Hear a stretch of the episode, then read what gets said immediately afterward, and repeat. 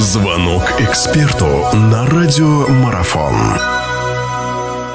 Друзья, всех приветствую. Продолжается наш эфир. Э, продолжается Олимпиада в Сочи. И все, конечно же, за ней следят. А мы продолжаем следить за другими событиями, а именно за футболом. Футбол возвращается в свое обычное русло. И вот и Лига Чемпионов стартовала. И э, не за горами уже матчи 1-16 финала Лиги, э, Лиги Европы, где достаточно в плотном таком большом представительстве, представительстве находятся российские клубы и клубы украинские. Ну, так скажем, мы здесь на этом этапе не разделяем, болеем за своих, а свои, как известно, они всегда сердцу ближе. У нас в гостях Вадим Анатольевич Евтушенко, наш прославленный футболист. Давненько мы уже не общались. Вадим Анатольевич, рад вас приветствовать. Здравствуйте. Да, приветствую вас и всех слушателей. Событий достаточно много действительно происходит и на Олимпиаде, и в Украине их достаточно много происходило и происходит. Но это все дела не футбольные, а мы все-таки о футболе будем. Давайте начнем разговаривать. Я предлагаю начать, кстати, с клубов украинских. Э, и вам это ближе, вы за всем этим за всем этим следите, ну, я знаю, что и про российский тоже не забывайте. Матчи э, получаются очень интересные, соперники очень интересные. Начнем с Днепра. Днепру достался Тоттенхэм. Э, на что вправе рассчитывать поклонники Днепропетровской команды? Почему-то такое ощущение, и многие об этом говорят, что сейчас это не тот грозный Тоттенхэм, и у Днепра есть очень хорошие шансы. Как считаете вы? Ну, вы знаете, все это, все разговоры, они, конечно же, интересные, но дело в том, что на практике это будет все равно тяжело, потому что как бы там не готовились наши клубы, и украинские, и российские, все-таки э, постоянной игры на, на, на максимальной э, на максимальном, на максимальном уровне, что происходит в чемпионатах, конечно же, нашим клубам этого не хватает, поэтому здесь стоит только на то, что команды действительно качественно смогли э, подготовиться, избежать э, травм э, ведущих футболистов. Вот.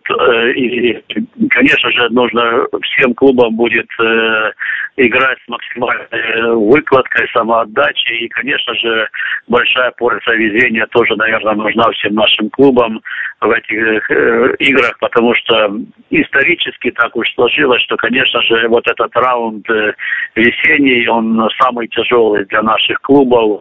И как бы кто не говорил, но практика, турнирная практика, она, конечно же, отсутствует у наших клубов. Поэтому Тоттенхэм э, находится на хорошем уровне. Такое ощущение было, что был какой-то спад у Тоттенхэма, э, но последние игры играет, получает э, с хорошим результатом. Э, ну, надежда на то, что Рамос, который работал в клубе, э, как бы знает клуб изнутри, но это поможет, сложно сказать, потому что уже прошло много времени, это другие игроки, другие тренеры работают, поэтому я думаю, что у Днепра будет очень серьезная игра. Конечно же, главное не пропустить, как говорится, и, и больше забить. Группа атаки у Днепра впечатлительная.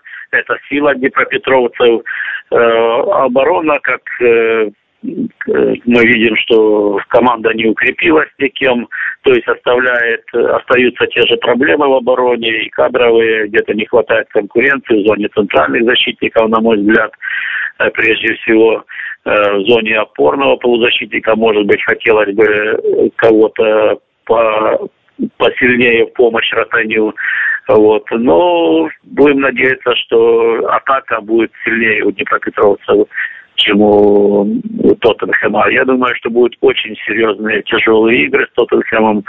Вот. Надеяться на то, что английский клуб э, где-то сделает ставку на внутренний чемпионат, чем на, на Еврокубке, наверное, не, не оправдан, потому что уже дойдя до такой стадии, я думаю, что все уже будут хотеть и хотят э, добиться еще лучших результатов. Поэтому э, я расцениваю шансы на данный момент как э, все-таки 50 на 50, и то я даю Днепру немножко, так сказать, больше процент, просто болею за Днепропетровца.